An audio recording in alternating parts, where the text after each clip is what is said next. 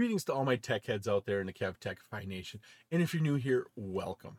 In this episode, we're going to look at subnetting an IPv6 network. We'll be discussing subnet using the subnet ID, IPv6 subnetting example, IPv6 subnet allocation, and router configured with IPv6 subnets. This episode is part of my series on Introduction for to Networks for the CCNA. I'm Kevin here at KevTechify. Let's get this adventure started.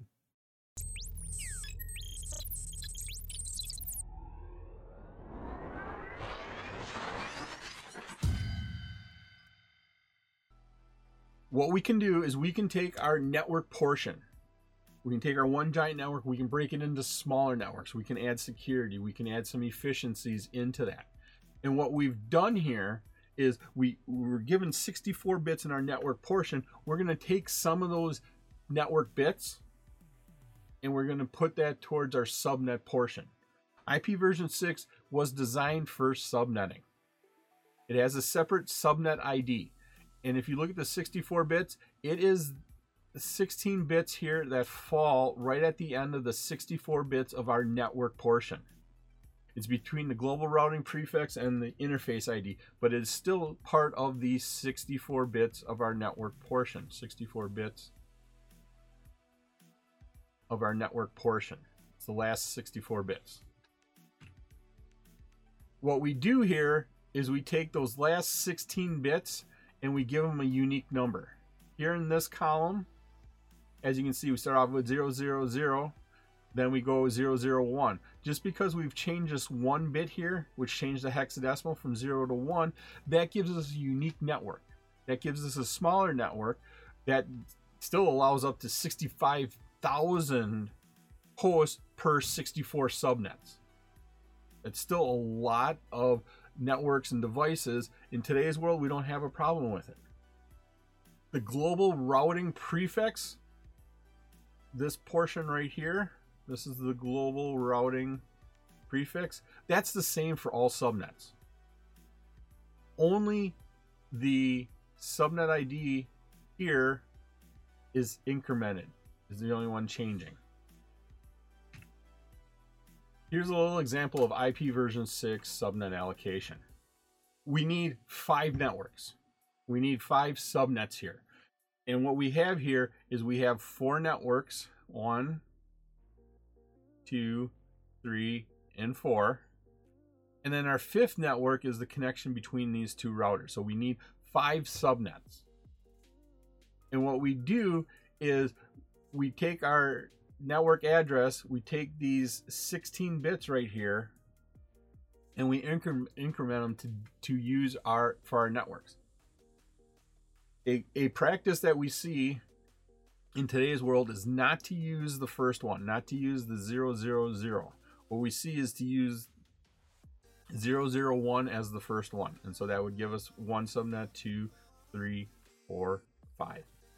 And that way, when you talk about the first subnet or subnet one, you can go and easily identify that address by looking at the column here. And that's exactly what we did here in this diagram. The first network here has a 1 right here in our subnet portion. Here for 2, then the example goes over here, shows us 3, 4, and 5 to do that. Personally, what I would do is for this network that goes between our devices, I would either give this to our subnetwork 0 or subnetwork 1, be have that be the first one, and then start calling these out over here. I would probably go and assign zero to this one. And then this would be subnetwork one, two, three, and four. In my mind, that makes a little bit more sense than what the example has here. But however you do it, however it works for your company, that's the correct way of doing it. Here is some output of a router that's configured with different subnets. And as you can see, we have interface gig 000, gig 001, gig, gig 10. As we look at this, our network portion is the same, but then our subnet portion right here is different. that identifies that as different networks. They, they can be assigned to different interfaces. They are globally unique yet. Only one device in the entire world has this IP address. Because we changed these values right here, it gave us different networks. And the, that would be one way to help you identify the different networks of your devices. It was my pleasure to provide you with this wonderful episode on subnetting an IPv6 network. If you like this episode and you got value out of it, please click that like button, give a five star rating, leave a comment. This all helps me bring you more great content.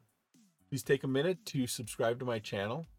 All my socials and contact information are on my website, kevtechify.com.